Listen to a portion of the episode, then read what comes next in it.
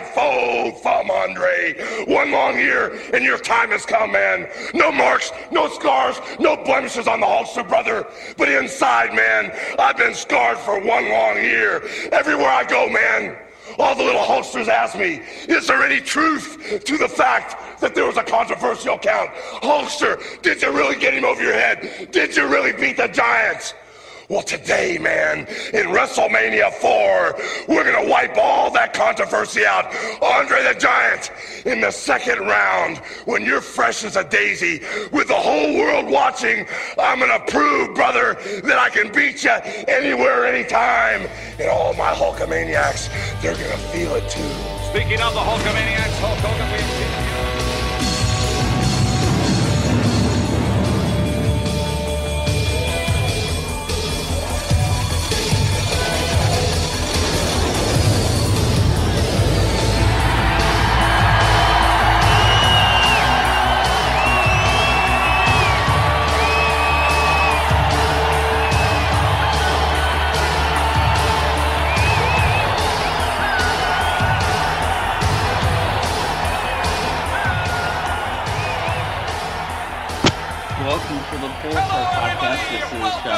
Here with, James Prophet. and we are here for part four of the legendary. Can I say legendary, James? Uh, you can say legendary because this podcast is all about the movie Legendary starring John Cena. And, and that's what we're here to talk about today. because we want our son back, but we still don't know how. I have to admit, I have I have not seen that, James. So I'm a little underprepared for today's episode. All right, I also haven't seen it. So instead of that, why don't we just own up that we are recording an intro to the second half of a podcast we recorded almost three months ago. Damn, yeah, that's the, that's COVID life for you. it's scary how long it uh, takes to get time to edit sometimes. Yeah. It's very strange. Um, so yeah, part four of Andre the Giant versus Hulk, Hulk the Hulkamaniac Hogan. That was his nickname, right? Uh, the Hulkamaniac. Uh, in the 70s, they called him the Incredible Hulk Hogan Get it? Incredible Because- Hulk. because of the Incredible Hulk. Um, but yeah, I honestly, we talked about this feud for like five or six hours. I don't know if I have a single new thing to say about it at this point. What about you? I mean, pretty much. We can we can just get right into it if you'd like. All right, so yeah, this is going to be picking up kind of mid conversation uh, because, as I'm sure you noticed, we cut off mid conversation in the last episode because it went three hours and we wanted to get something out. So um, I stopped at the halfway point of editing it. But this is me and Josh, Hulk vs. Andre, the conclusion, part four. Stay with us. All right, cool.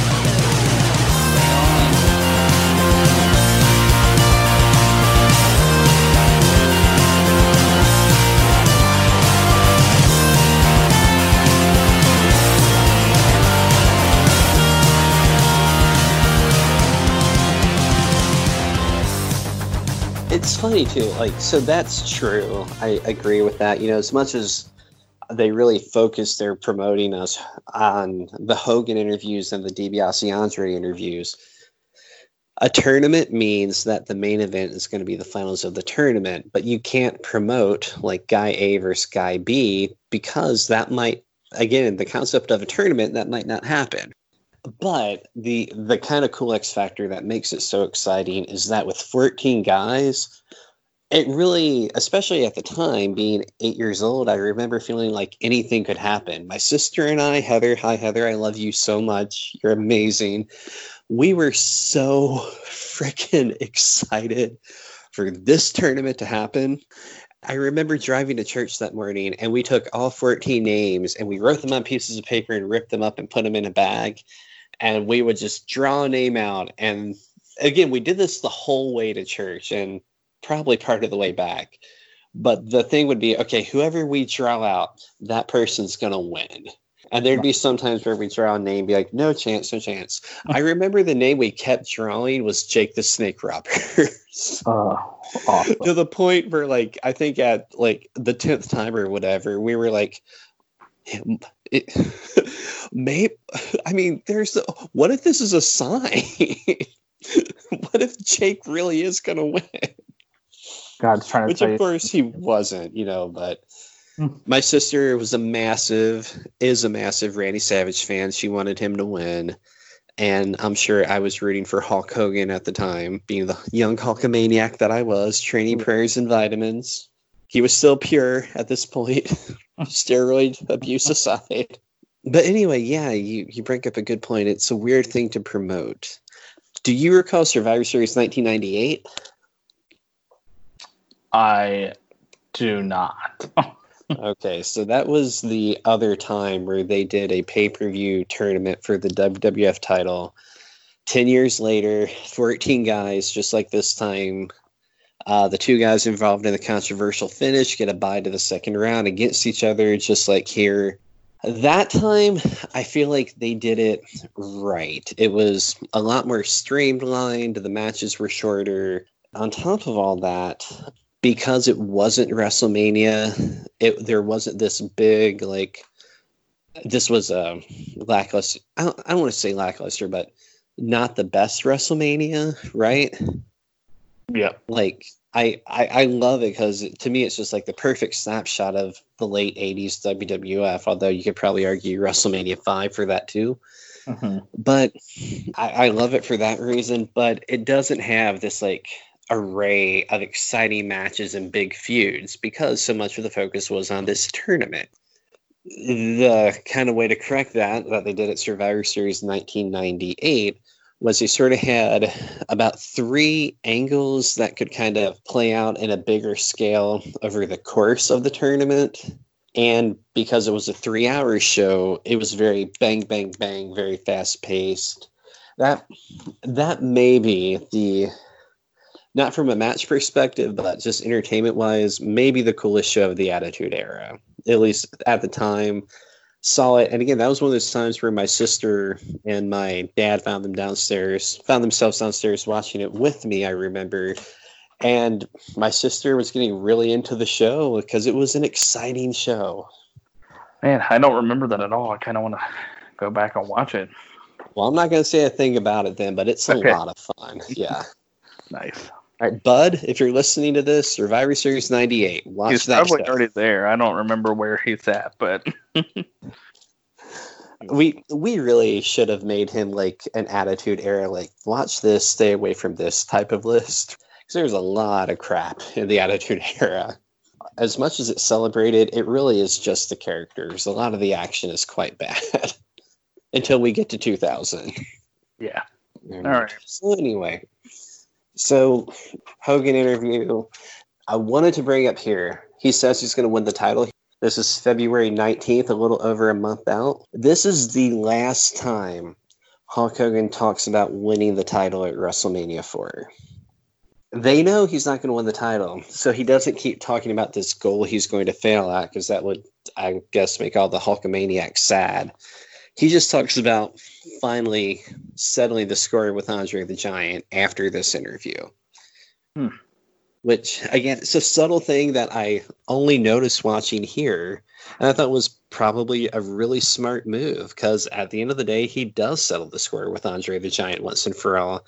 And there isn't this, the letdown isn't as bad because he wasn't talking about getting the title back the whole time. That's really interesting. I definitely did not notice that. That's good good writing. By the way, our YouTube playlist for this one is Hogan vs. Andre, the Pull Apart podcast on YouTube. That's a playlist. And on the network, we are on the March 7th episode of Primetime Wrestling. We start out with an interview with Randy Savage, the other mega power. We told you we'd come back to him.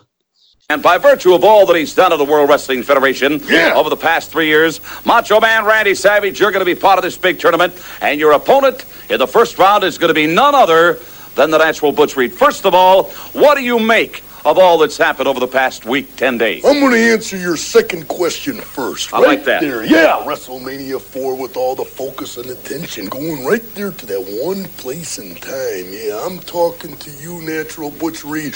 Right now, looking into the video scope, I got respect for you as an athlete, super athlete, but you don't have the only key to the gym. Yeah, there's other people that have paid their dues, and that focus of attention at WrestleMania 4 is going to be spectacular, a spectacle. Yeah, but uh, yeah, go ahead. Right You know, now, Macho yeah. Man Randy Savage, it's no secret in late 1987, you were proclaimed to be one half of the Mega Powers along with Hulk Hogan.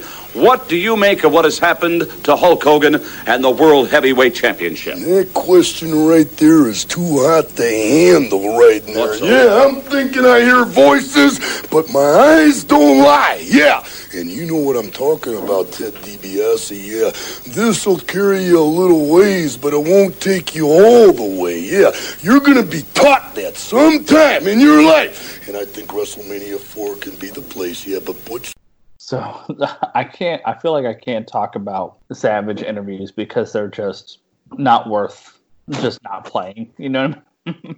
but he says it's a what a task for someone to go to the top of the mountain. They got to want it bad.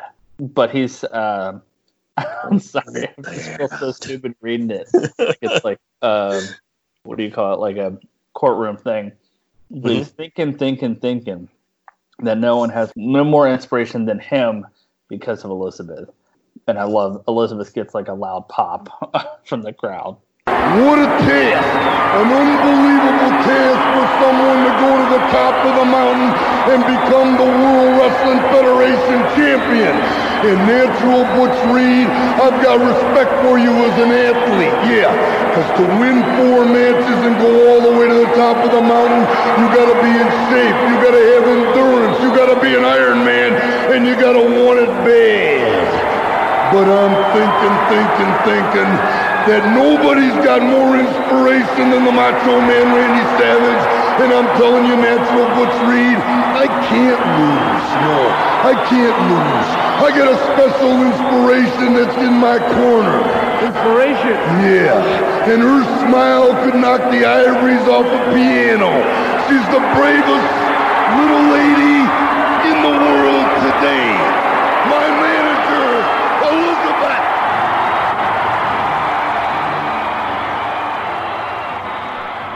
Which is Yeah. um, Subtle thing here too. yeah. At this point, as far as talking about the tournament at WrestleMania 4 goes, this is a podium interview. mhm. Only Andre and DiBiase and Hulk Hogan had gotten podium interviews to talk about WrestleMania 4's tournament. Savage is the only other guy to get one, which again, it's a subtle thing where they're kind of already in the back of your mind positioning him as, oh, he might be coming to this level. You know, he's friends with Hogan. He's getting the podium interview. It's. I thought it was again in hindsight, it's pretty smart stuff. Yeah. yeah. I also didn't notice that, James. Just picking up on everything. Um, Andre says that he'll put him down for the fourth time. Uh, But uh, yeah, this is the Andre DiBiase interview later in the same episode. he will remain undefeated, which I thought was awesome.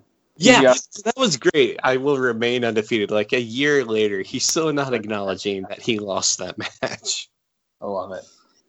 DiBiase saying that he's already had a taste of having, you know, the belt around his waist. If it wasn't for Tunney, it'd still be there.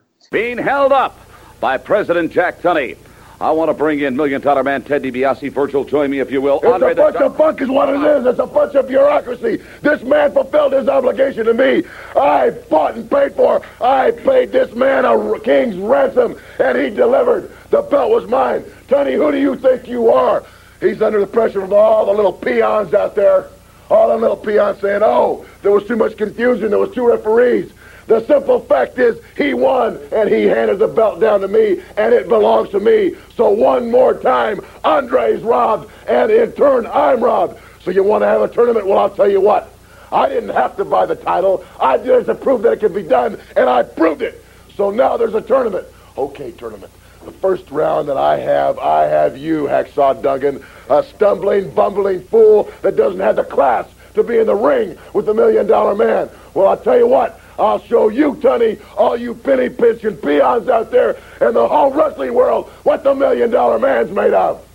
I, I like that they're, you know, they're both talking as if they're going to win right in front of each other. That's always fun. Um, yeah, that's all I had from this one. I did want to bring up what a good job Ted DiBiase is doing is they, they've kind of subtly transitioned from Andre being the top heel to DiBiase being the top heel, mostly just because he's been the mouthpiece of that team, right? Mm-hmm. For the most part. And he's doing an amazing job here. I don't think he ever in his career hit a higher peak than in this like November 87 to April, I guess maybe August 88 stretch where he is the number one contender essentially for the better part of 10 months. He he was always a top heel. I don't think he was ever worse than the number 3 heel at any point between 1988 and 1991. He was main eventing house shows all over the place when he wasn't in like the title match. He was in the sub main event feud, and that could be with Roddy Piper, Jake the Snake, the Big Boss Man, Dusty Rhodes. If if it was a major star in pro wrestling, DiBiase was the guy because, like in the pecking order, he was the guy that was either a world title contender or at that sweet spot where you're above the intercontinental title, but you're kind of just below the world title. Man, Ted DiBiase, what a run, right? Yeah, I was just looking it up, James, because I'm bad at remembering stuff like this. But it's you know he never won the belt. Is that that's right? Right? Yep, that's correct. So I feel like he's not usually mentioned as one of those. I don't know. I, I, I think about like NBA as well, like Karl Malone and John Stockton and Charles Barkley. It's like the big stars that have never won a title. I feel like in wrestling, it's usually like, you know, Piper's always there. Is DiBiase not usually mentioned in that list just because not on that level? Or I feel like he's the guy that should have won it at some point. Yeah, like modern day, he'd be a multi time champion Mhm. with the increased frequency of title switches and fresh faces in the main event. Back then, I think one of the reasons why he maybe isn't mentioned quite as much as a guy like Roddy Piper or even Jake Roberts is because he sniffed it. Like we got the visual of the belt being around Ted DiBiase's waist. You know, he did a one-on-one match to main event a WrestleMania. So even though you have a guy like Roddy Piper who again tag match main eventing the first WrestleMania was a massive star for his entire career once he got to WWF. For whatever reason, I think it's just different where people wanted to see you know, like, oh, it would have been great if we could have seen Piper as world champion. Where with DiBiase, it's almost, even though it was a week, they're like, oh, we kind of saw it. You know what Yeah. I mean? That's true, and you can kind of, I guess, picture what it would be like if not, because he had the million dollar belt, which was kind of like a, a version of that for him. Um, he won the King of the Ring, you know, stuff like that. So that makes sense. Um, That million dollar belt thing, that was something they gave him a choice on, by the way. After WrestleMania, like essentially after the Savage feud ended, Mhm. apparently Vince pulled him aside and said, Listen, we've got such a hot character with you. We need it for it to have some sort of success. So, do you want to win the Intercontinental title, or would you rather do something where you create your own title? And apparently, DiBiase felt like the in character thing for him to do would be for his character to go ahead and buy that belt that he could never win and just make it his own belt. And so that's where the million dollar championship came from. that I did not. I don't know. I feel like I would go with Intercontinental if I was him. so we are now. Let's see, primetime wrestling, March 21st. twenty first. Okay, got it. Hogan Hogan interview here. You know what's funny is I thought I thought maybe I mentioned it last time, but I didn't. This is where I have my note about Craig DeGeorge. I said whenever he interviews Hogan, he looks like the kid from Almost Famous. That's what the, the uh, just all shucks. Like, so glad I get to share this with this person kind of thing. So, but he says now that all the tears have dried, it's funny, James, because now I'm going to be looking for the uh, him mentioning you know the title, but Mhm. you're right, he doesn't. So he says all the all the tears have dried. He looks into the eyes of the Hul- Hulkamaniacs, and they know the truth. Uh, they still see the, those dollar signs in Andre's eyes. He's going to prove that when you live by the buck, you die by the buck, and you'll hear the last laugh of of DiBiase. yes, I also like the uh, kind of it's a parental thing, but he brings up how apparently we we forgot to mention this, but Andre and DiBiase had said, you know, they killed Hulkamania on February 13th because they took the belt off him. Right. And Hulk Hogan comes back with that, and he says the truth is that when the little Hulksters grow up to be big Hulksters, they're gonna keep believing in the training and the prayers and the vitamins. And when they grow up to be big Hulksters, that means that Hulkamania is gonna live forever. so So I weird. sort of thought that was I thought it was cool, you know, like these things we try to impart on our children, you know, like teach them to be kind people, to stand up for what's right, blah blah, all, all the important stuff in life. And Yeah. So I think one of the reasons it's so easy for Hogan to be cheered at this point is because it's never just I'm going to beat this other wrestler. It's always like what are your core beliefs and values? That is what I'm going to tap into right now.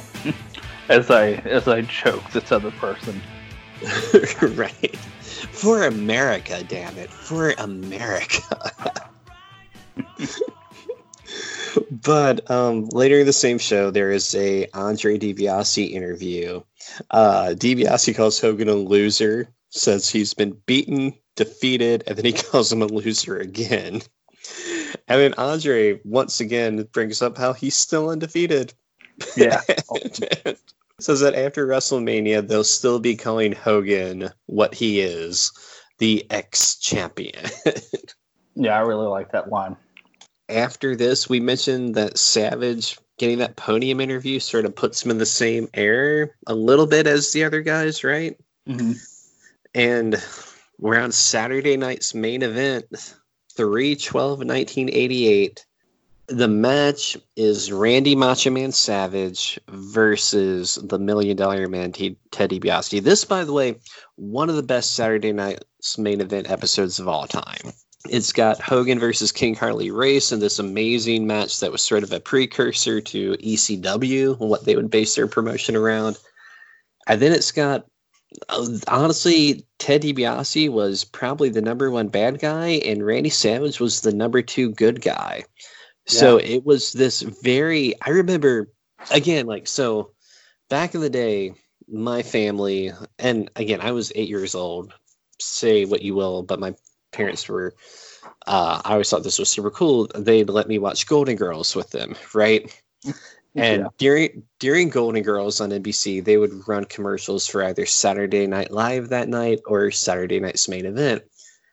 And they wouldn't really talk about it on these Saturday morning shows usually, what was going to be on Saturday Night's Main Event. They would just say, like, tonight, Saturday Night's Main Event, blah, blah, blah. And so the commercials would essentially be a wrestler promo. It wouldn't be tonight, watch blah, blah, blah. It would just be like, oh, yeah, Ted DiBiase, you and me, one on one. You're going to find out what macho means to you, or something like that. Who, who was that? Was which promo was that? Well, I, I'm just kidding. right. that was, Was a honky tonk man promo. Right, yeah. It, it was the Undertaker. And then he said rest in peace. Paul Bearer went, Oh yes. And so yeah, that's Randy Savage.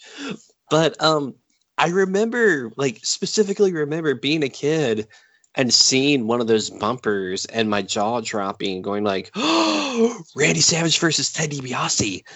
And it wasn't like I don't think Sa- I liked Savage. My sister loved Savage. I liked him a lot, but I don't think he was like my very favorite. I think I was a Hulk Hogan, Tito Santana guy back then, and Ricky the Dragon Steamboat, He was my other favorite. But just thinking like that, even as an eight-year-old, I could recognize that's super interesting because you can't really see either guy losing, but somebody's going to have to probably. You know what I mean? Right. And Yeah, so, That's always a fun matchup. Mhm, And you don't know mhm. what's gonna happen.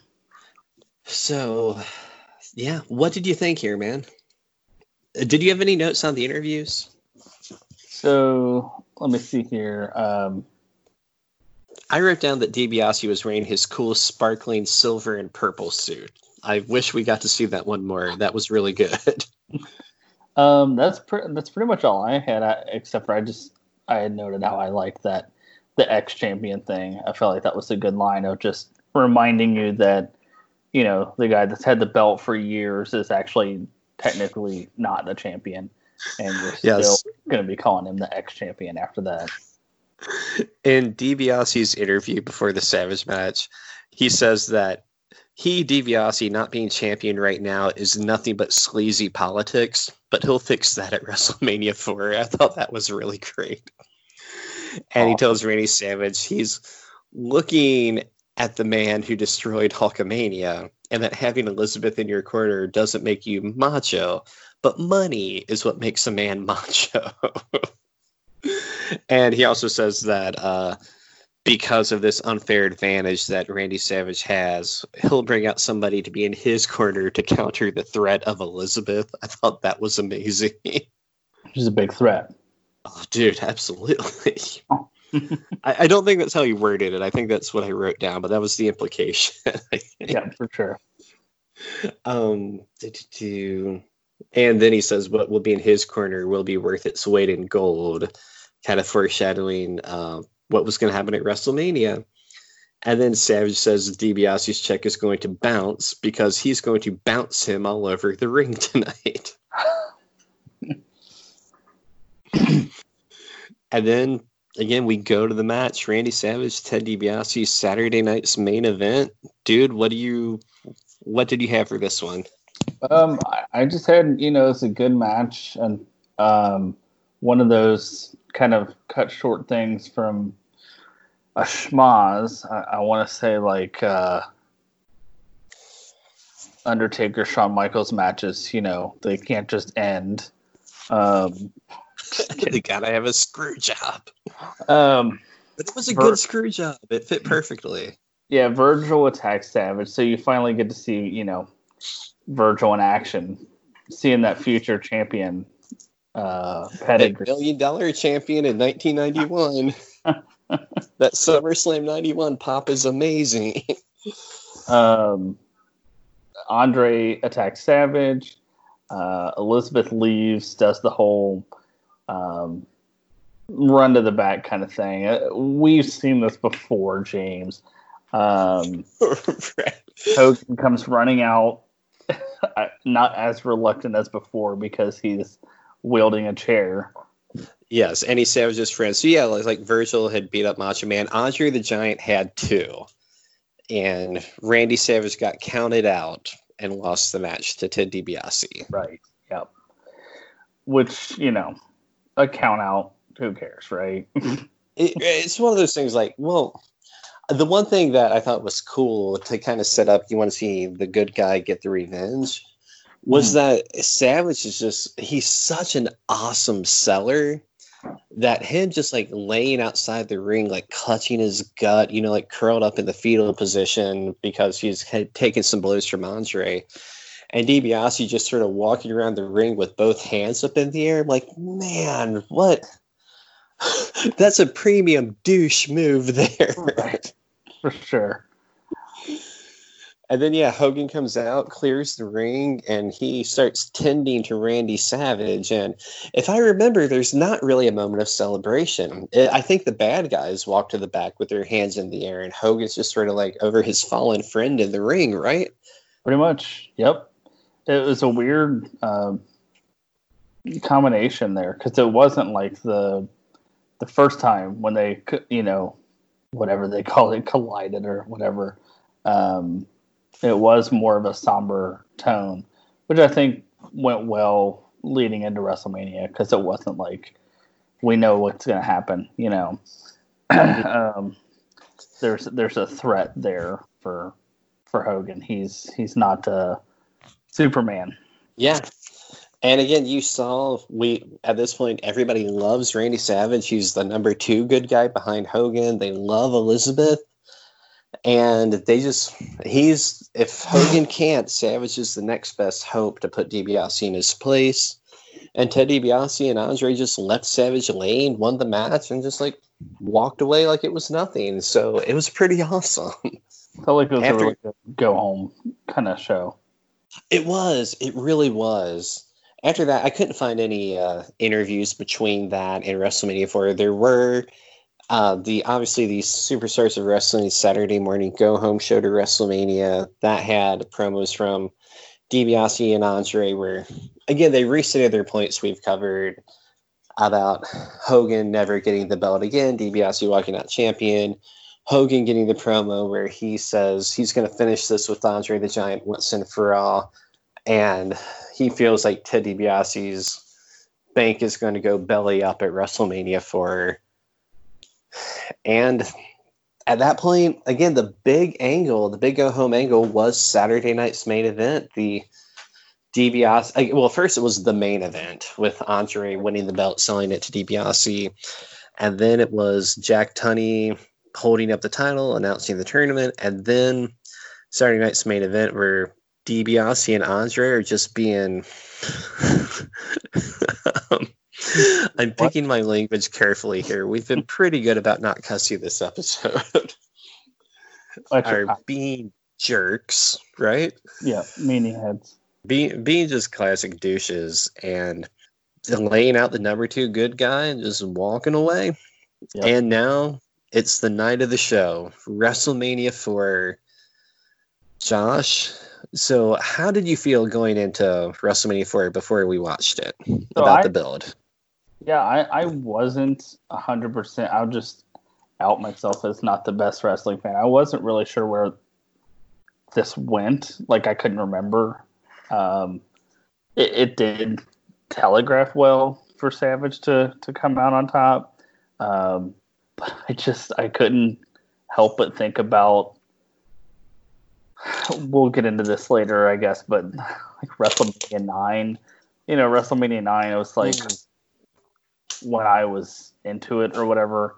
Um, Hogan stealing Bret's spotlight, kind of, right? yeah, I mean, it, to me, it's not even a question. It's like Bret earned that, you know, over the years.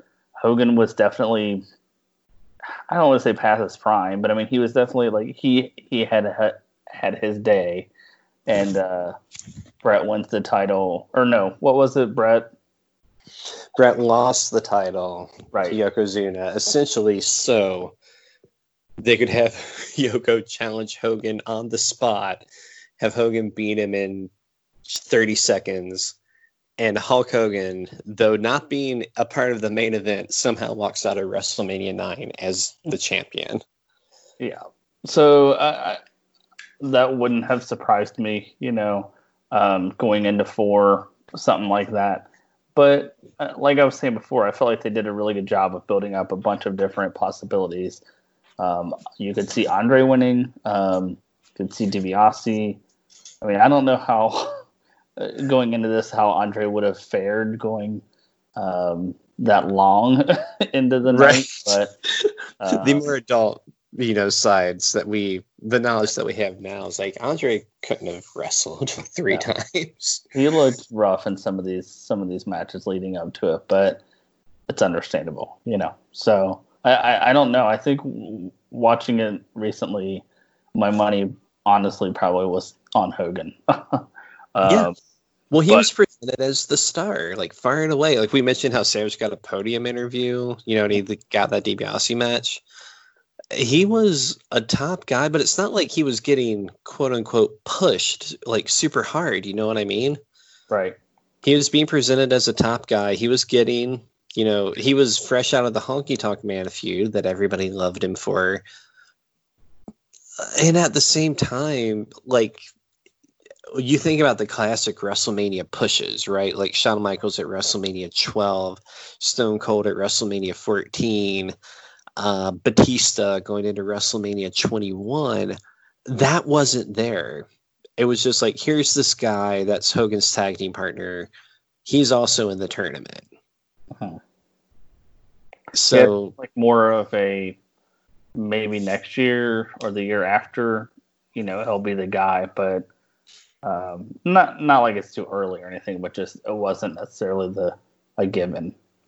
Um, so yeah, so the first match um, that we have to talk about is DiBiase and Hacksaw. Yeah, so that's Ted DiBiase's first round opponent, another man of the tournament, Hacksaw Jim Duggan. Hacksaw Jim Duggan, super over in this period. He, man, the hose are flying. He gets a great ovation. Everything he does gets a. For the, I mean, the crowd's kind of dead because it's a casino crowd. It's not really filled with fans so much as just people, Right. high rollers, you know, that Yeah. were given comp tickets. But they like Duggan. And the I will say during one of the podium interviews, Ted DiBiase mentions that he's fighting Duggan in the first round, and right away, like all the eighteen thousand or so people in that arena all start yelling "ho" at the same time. So he was again. Duggan was another guy like DiBiase. He was a kind of second level main eventer for a few years. Duggan was sort of famous for getting the pre Hogan feuds with guys in his run. Like uh, he had a feud with Earthquake before Earthquake got the Hogan run at house shows. Oh. He had a feud with Sergeant Slaughter before Slaughter did the Hogan run on house shows. He did a feud with Yokozuna before Yokozuna did the Bret Hogan run on house shows he was just he was in that position a lot and he did a great job because he was so good and he was so likable Yeah, that's interesting how he kept following. Um, yeah, the um, let me see here. Sorry, uh, Andre hits Duggan um, to help DiBiase win. Um, yeah and, and that's another one like so hogan is done with andre after this show pretty much the feud andre goes into is with hacksaw jim duggan which is cool symmetry given that duggan uses 2x4 to break up the choke on andre back on that saturday night's main event episode Yep. Yeah, he's yeah so inserting himself into this a little bit here. Um, I, like this just because it makes you know, even though DiBiase, it's not crazy that he would beat Duggan on his own. Just you know, adds to the heel factor of the night.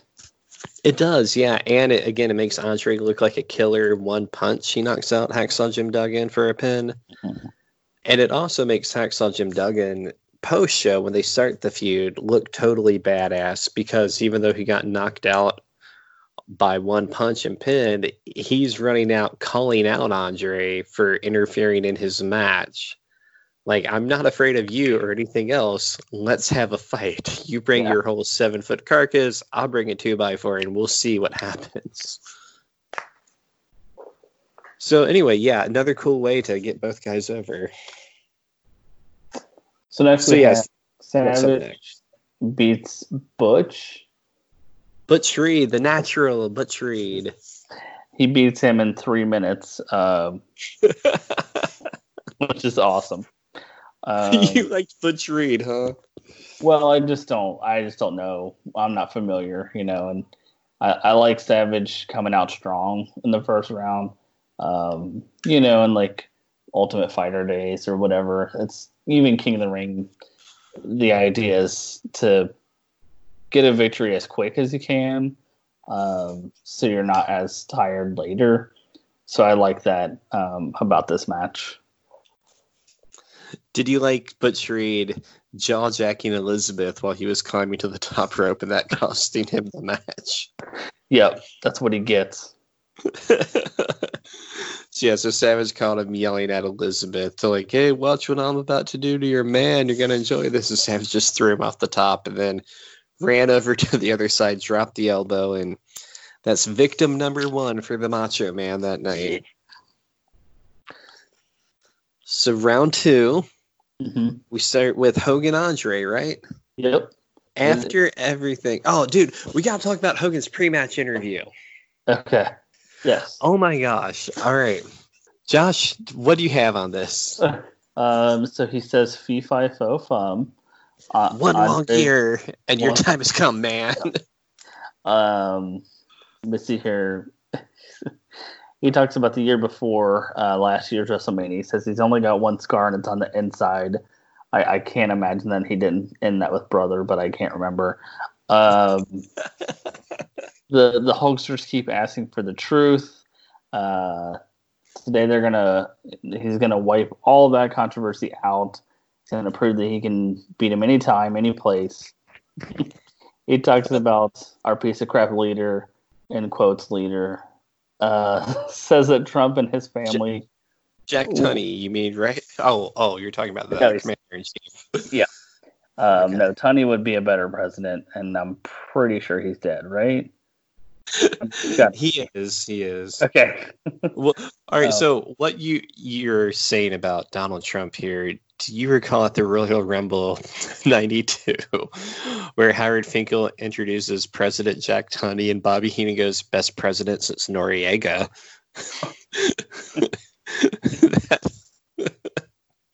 Which gets a "Will you stop?" Of course, yeah.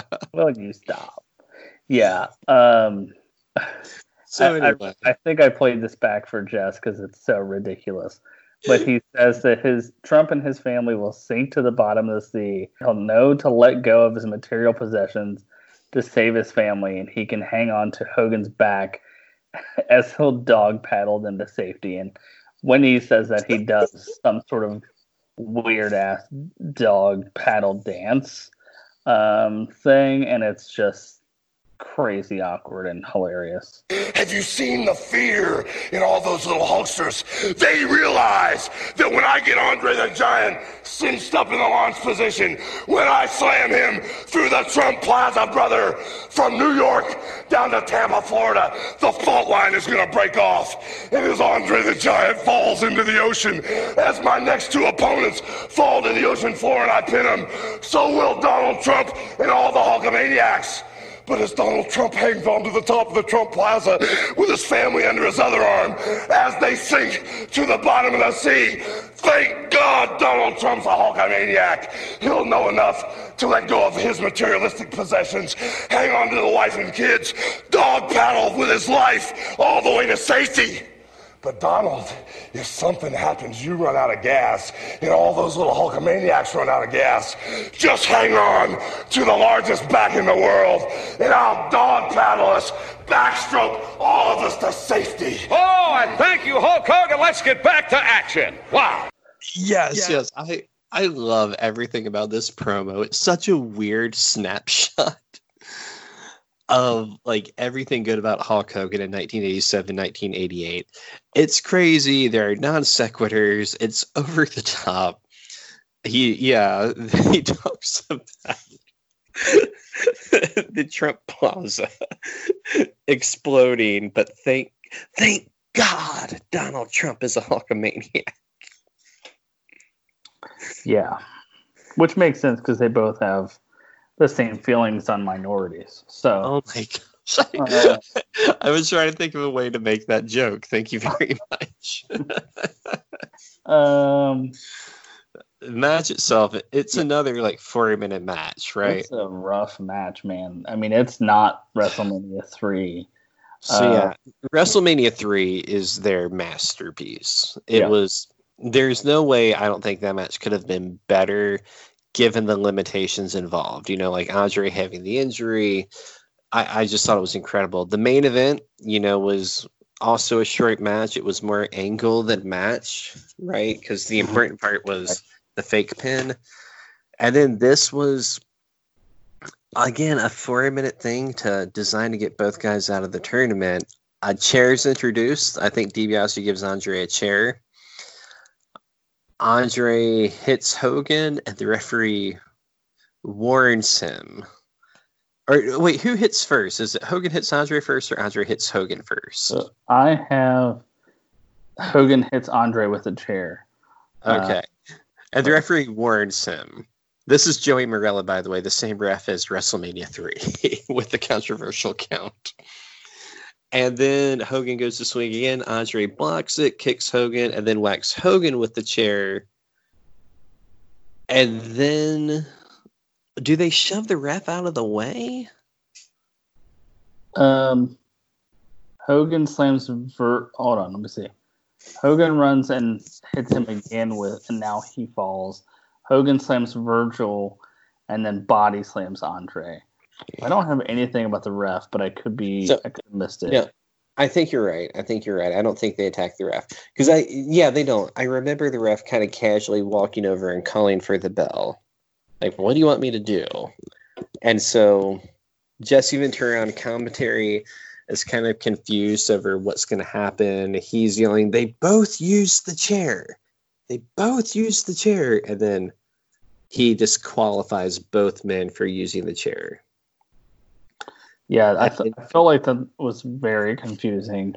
Um, They didn't announce it to the live crowd. Did you? yeah, that's that? what I was thinking. I was like, if I was there, I'd be like, what the hell just happened? But I don't know. I mean, Jesse's uh, pretty loud. Maybe uh, word got around the crowd. I Uh, bet that was intentional. I bet they didn't want to announce Hulk Hogan is eliminated from the tournament right. out of fear that people would just, like the casual fans, would walk out like, "What? No more Hogan? Oh, I'm gonna Yeah. go Campbell more." That's true. That's not, especially with it being in the casino like that. That makes sense. Mhm. Uh, which really, in hindsight, I wonder if the whole reason they were booked there to begin with was because they knew Hogan was going to lose. Like we can't ha- have all these mouth breathers freaking out about Hogan losing. They'll throw garbage in the middle of the ring and ruin Savage's night. Um, Right. so anyway, yeah, not not the best uh, Not the best match. for them too, but um, yeah, Hogan slams Andre after the match, poses, they play his music, all that stuff. But that's he's out of the tournament. Yeah, Hulk Hogan is not going to be champion at the end of the night. And again, that's a big deal. so now I That- guess the the question on people's minds is who will be, you know? Right. My sister and I told you we were drawing names on the way to church. They also had like a pay number. I think it was like, I forget how much I call, like 99 cents maybe, that you could call to find out who won the tournament. Right. Mhm. We begged my parents and they let us call because it would give updates through the night. Right. That's And so, and so at the call in line, it said like Hulk Hogan and Andre the Giant were both disqualified for using a chair and both eliminated from the tournament. But Macho Man Randy Savage has continued to make his way through the field. Please call back later for further updates. Like, so if you call the number, you're like, why are they talking about Savage? Right? And nobody else. And I think we called that number like six times that night. I remember we'd call it and wait and then ask my parents if we could call again and then we called it a couple of times without asking right so i'm going to have to remember to give my daughter some grace uh, for when she spends money without telling us Well, I don't know if there'll be any equivalent of that for her, but maybe.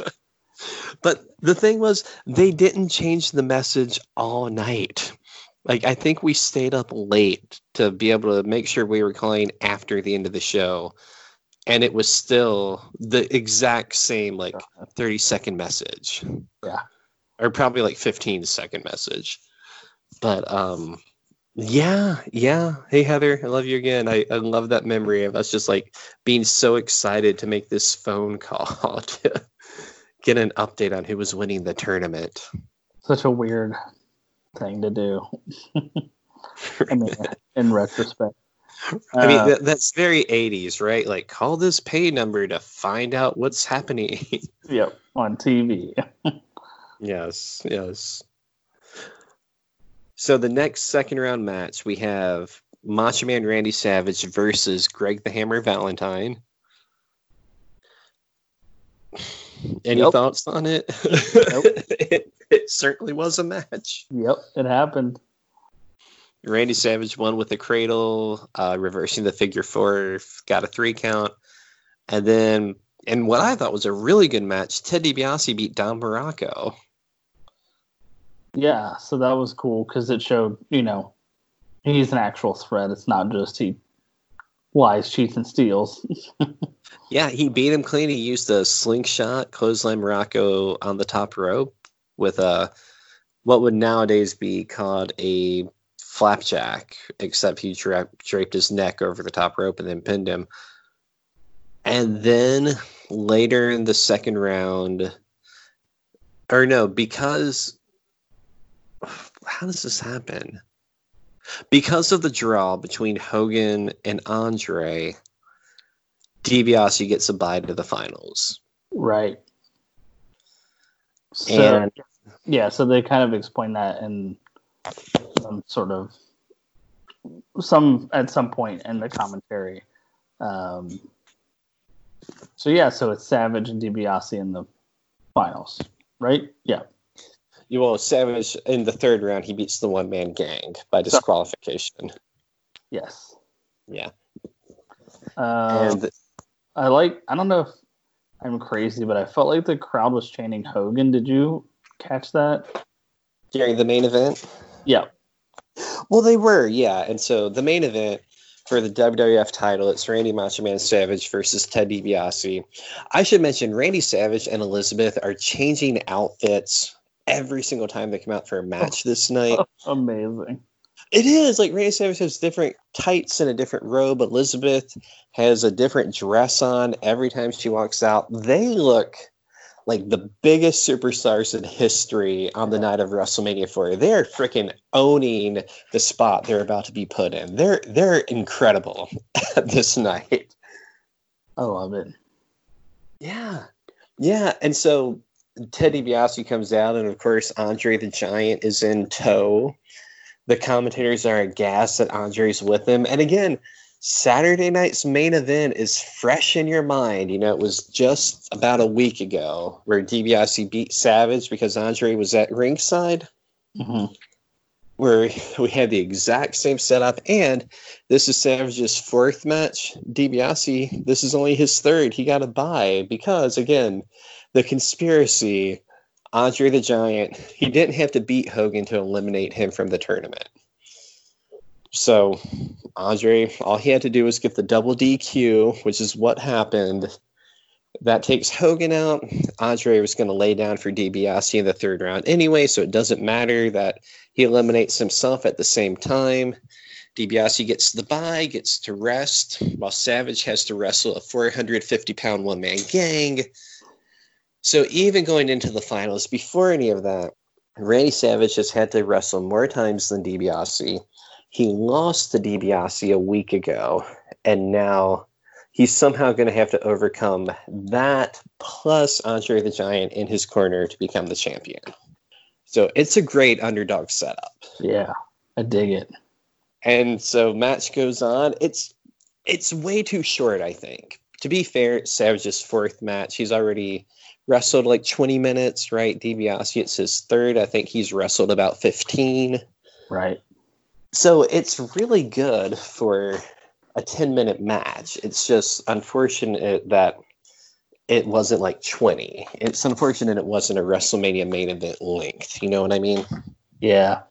And that's I think that just comes with the territory of the Yeah. tournament. But I agree. All right. So what happens here is that right away, like Andre trips Randy Savage, right? yeah.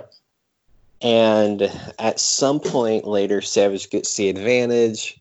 And he does that cool thing where he throws DiBiase out of the ring and he climbs to the top rope to drop the flying axe handle, Mhm. right?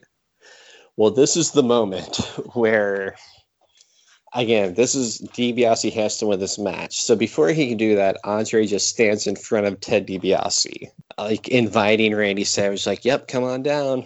I'm down here. Just jump right off the top. I'm right here waiting for you." And Savage is pointing for Andre to get out of the way. Out of the way. The referee's pointing, but Andre won't move. He doesn't even acknowledge that the referee is getting on his case. And because Andre has this official manager's license for Ted DiBiase, he's allowed at ringside.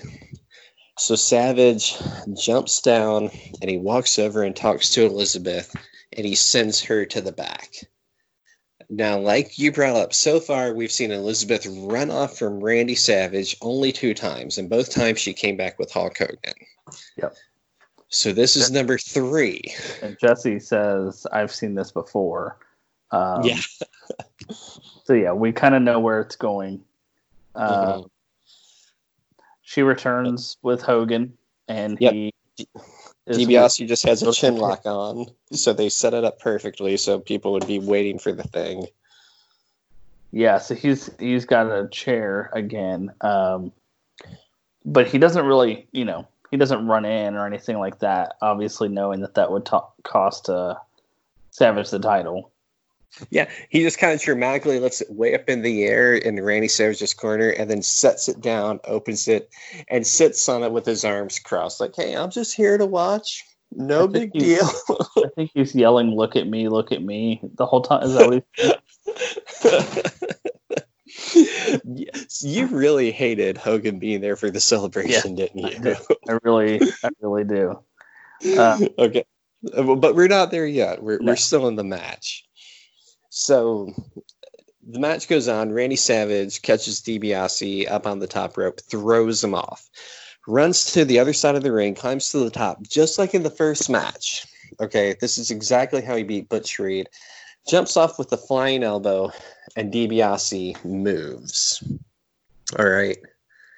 So now again, Savage, they're they've been playing up his exhaustion on commentary. That was sort of his last gasp. Ted DiBiase locks on his new finisher, the Million Dollar Dream, which he had just started using kind of shortly before this show, maybe a month, month and a half out. Okay.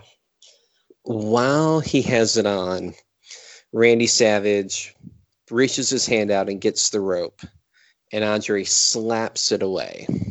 So he's out of the ropes. And if you get the rope, you have to break the hold. Andre slaps Savage's hand away, so he's out of the ropes. But the referee sees it, so he gets on Andre. And Josh, you want to take over from here? Sure. So yeah, he um, is kind of distracted with that. Hogan comes into the ring and hits DiBiase with a chair. Right in the back. DiBiase's selling of that was great, by the way. It is, yeah. He's he's awesome. Um, really Sa- Savage pretty much goes up and hits the elbow immediately, um, and one, two, three wins wins the title. Oh, look out, here comes the Hulkster. Oh! Oh, he clobbered a million dollar man. Down he went, the referee did not see it. That's terrible, Monsoon. I can't believe Hogan would stoop to that level. DiBiase is out cold. Savage looking around, doesn't know. Now he's going to the outside. I cannot believe Hogan would stoop to that. A Oh! flying elbow. Hooks the leg. It's over. We have a new champion. It's bedlam here. It's pandemonium. A tainted victory,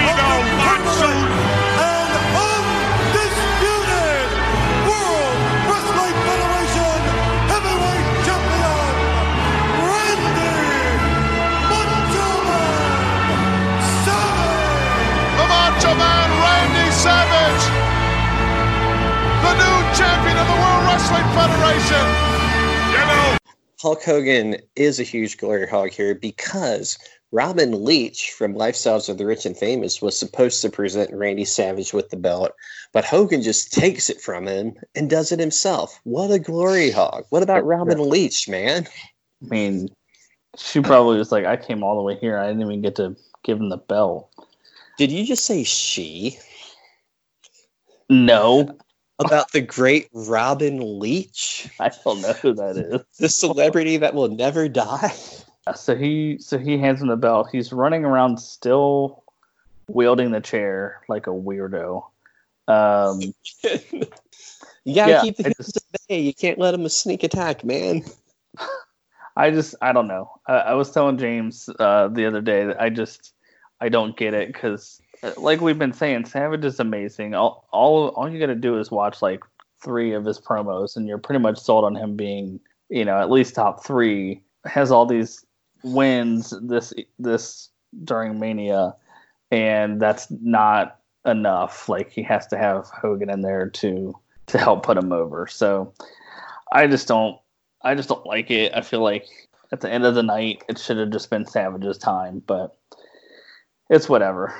So, I mean, the way you're playing it is that Hogan like steals all the glory. I don't feel like he does and I've heard that. To be fair, you're not the only person I've ever heard say that. That's a very popular belief in the online wrestling community that I most often frequent, which is uh, Scott Keith's website, blogofdoom.com, but kind of the popular internet wrestling writer. But what happens is, you know, like Savage gets word handed the belt by Hogan. He's celebrating with Elizabeth. Hogan's in the ring with him.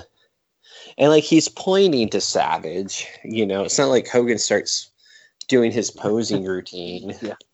He's doing Savage's little moniker. I honestly, I think Hogan was such a big star, and that Savage, again, he wasn't what he would be even two months later, right then.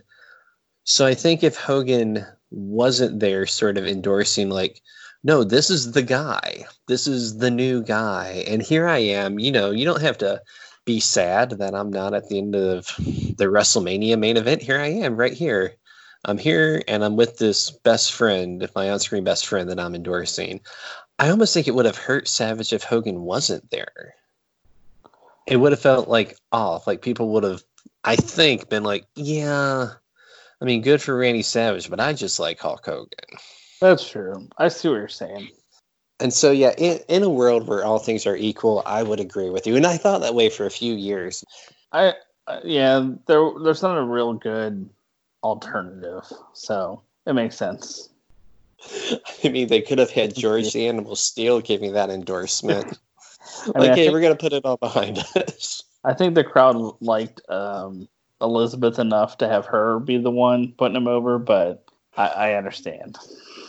I, I did like the moment of like Savage kind of soaking up the glory and all, you know, the the blood, sweat, and tears of it, just looking exhausted, but holding up the like mustering all the strength to hold up the belt. Elizabeth crying, wiping tears from her eyes. I mean, I, I like the end in that you know Savage won and um, Right. first um, you know title and everything, and I like where they're heading. But but yeah, so that's that's WrestleMania four. Yeah. Really, um, and the only other thing was a Hogan and Andre Cage match, which after that WrestleMania four match, I'm surprised they even did. This wasn't on TV. Okay, It was on a VHS tape they did, and the match was at a show called WrestleFest 88. The VHS tape they put out was called WrestleFest 88. It was essentially non televised, not acknowledged on TV, eh, but it was a rather big house show that they presented if you're if you were in that local market this was the equivalent of backlash okay Yeah.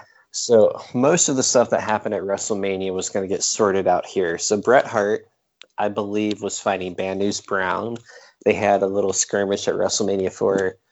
Uh, Randy Savage was defending the title against Ted DiBiase, the rematch from the main event of WrestleMania 4. Uh, brothers, I think maybe were. I, I for, I forget what. Anyway, there was just like a couple of matches like that where it was like, oh, this is the natural progression of Fallout from WrestleMania 4. A few other interesting matches thrown in, and then the main event, Hulk Hogan versus Andre the Giant in a steel cage to settle it once and for all. so yeah, so it's um, not again not the the most exciting match. Uh, right. Pretty basic. Lots of punching. There is, uh, you know, Hogan gets cut and is bleeding pretty bad for for that kind of time. Yeah, for sure. Bobby Heenan's back with Andre here. Heenan comes, or Hogan gets a leg drop. Um, Heenan comes in and he gets knocked out, which is a fun kind of way to end that. You know, Heenan talking so much trash over the last couple months to a year.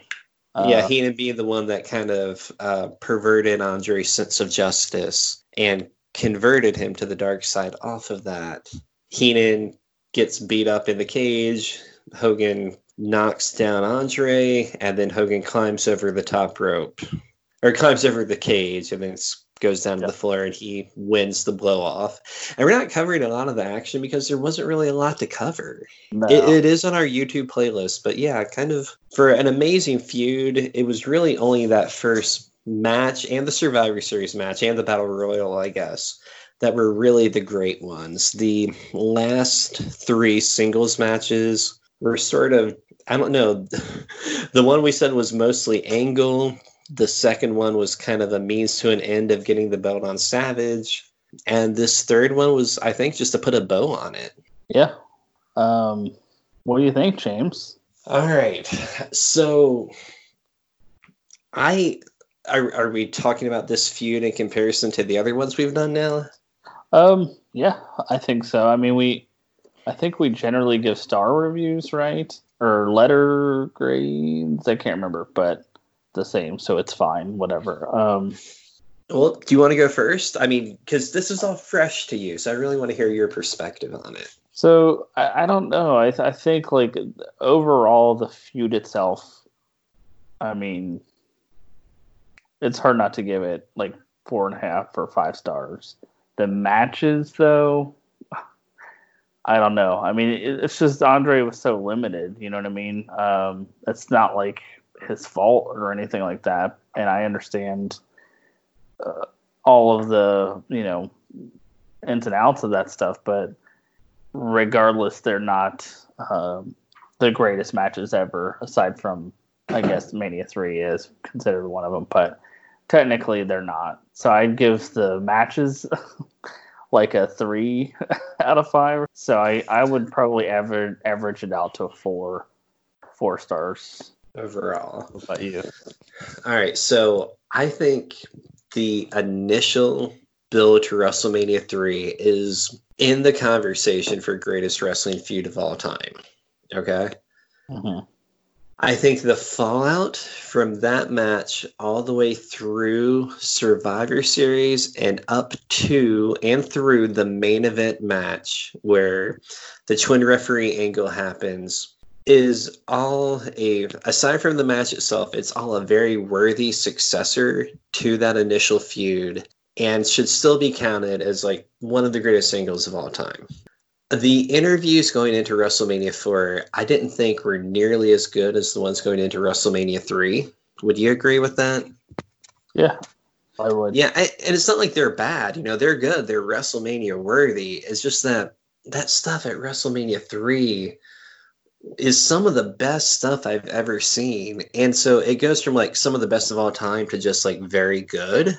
You know, sometimes very, very good in moments, but I, I really felt like it wasn't nearly what WrestleMania 3 was going into WrestleMania 4. And then you get into the issue of match quality with the main event, with WrestleMania 4, and with the cage match really being way down far beneath the Battle Royal, WrestleMania 3, and the Survivor Series. So it kind of ends on a bit of a whimper. So I would give part of it five stars, if not the Dave Meltzer six but just since you know we're wrestling fans and not all this stuff is on the network and you can't make your own playlist on the network at least as of right now. So what you would usually go to are the matches and only like those last three one-on-one matches main event wrestlemania 4 in the cage are not great right Right. so I'm still going to give the feud an A because some of this stuff is just, again, to me, like one of, if not the best feud I've ever seen, top two or three, I think. But it really does end on kind of the the end is Randy Savage. It transitions away from Hogan Andre, and it's used to make Randy Savage. I do love that, so I'm not going to talk too bad about it. But like you said, it's hard to compare because like the angles and the promos and all that stuff are so much better than something like Kenny versus Okada. But the Kenny versus Okada matches are in a whole nother world from Hogan Andre. So I get the criticism. I can't I can't speak against it at all. Right. All right, so now can we do some comparisons? Sure. Initially, going into WrestleMania 3, you had said that you felt like this was actually a lot better than Steamboat Savage. And if it had ended there, it probably would still be that way in your mind. But after you've had to watch those three last singles matches, in your head, is this still better than Steamboat Savage? I think so. I think the feud itself is definitely makes up for it. So yeah, I'd say better than Steamboat Savage, which is crazy. Would you say it's better than Bret versus Owen? No, I would not. All right, in your head, would you say it's better than Omega Okada? Nope. Right. what about Shawn versus Taker? Uh, I mean, I think it is better than that than those two. Yeah. Okay. I think just because of the match quality, I'd give the edge to Bret Owen over Hogan Andre, but I might put uh, I might put Hogan Andre at number two. Now that being said, it like right now with the mood I'm in, if you said, "All right, everything you guys have watched so far, you can watch one thing right now. What would it be?" I'd go like, "Oh, Omega Okada won." Right. Well, so you know, there's just literally more to it. Other, you know what I mean? The the bulk of this is the lead up to Mania three and the match itself. So it is It's kind sort of of- compare, but Yeah. And, and to you, I mean, like if I can compare it to movies, I'd say Hogan Andre has higher emotional stakes and Omega Okada has better action sequences, right? yeah. All right, Josh, we've just discussed maybe the most famous wrestling feud of all time, man. How do you feel?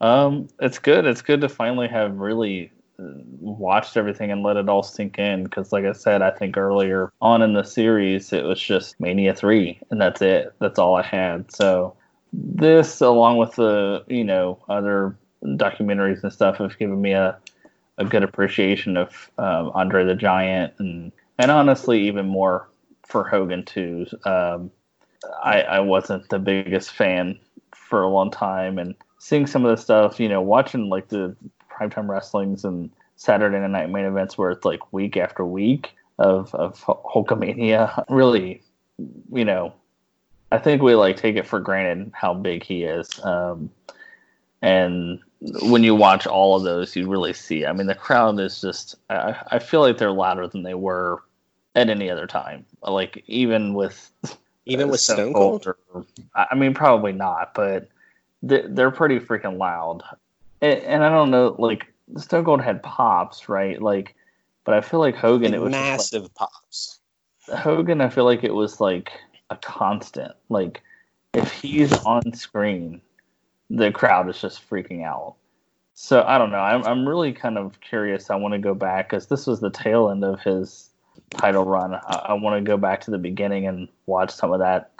Not necessarily the matches and all that, but just the interviews and stuff from different week to week to week shows. So maybe we'll do Austin next All right. Well, Josh, we stayed up till 1 a.m. to talk about Hogan Andre.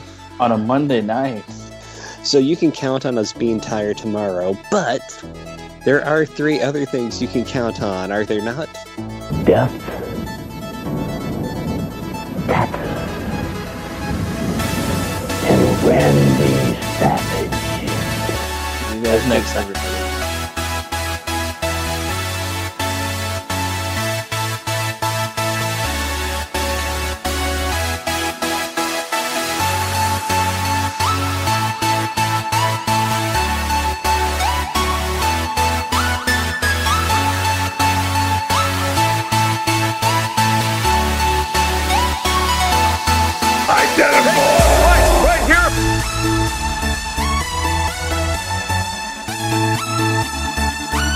Identical!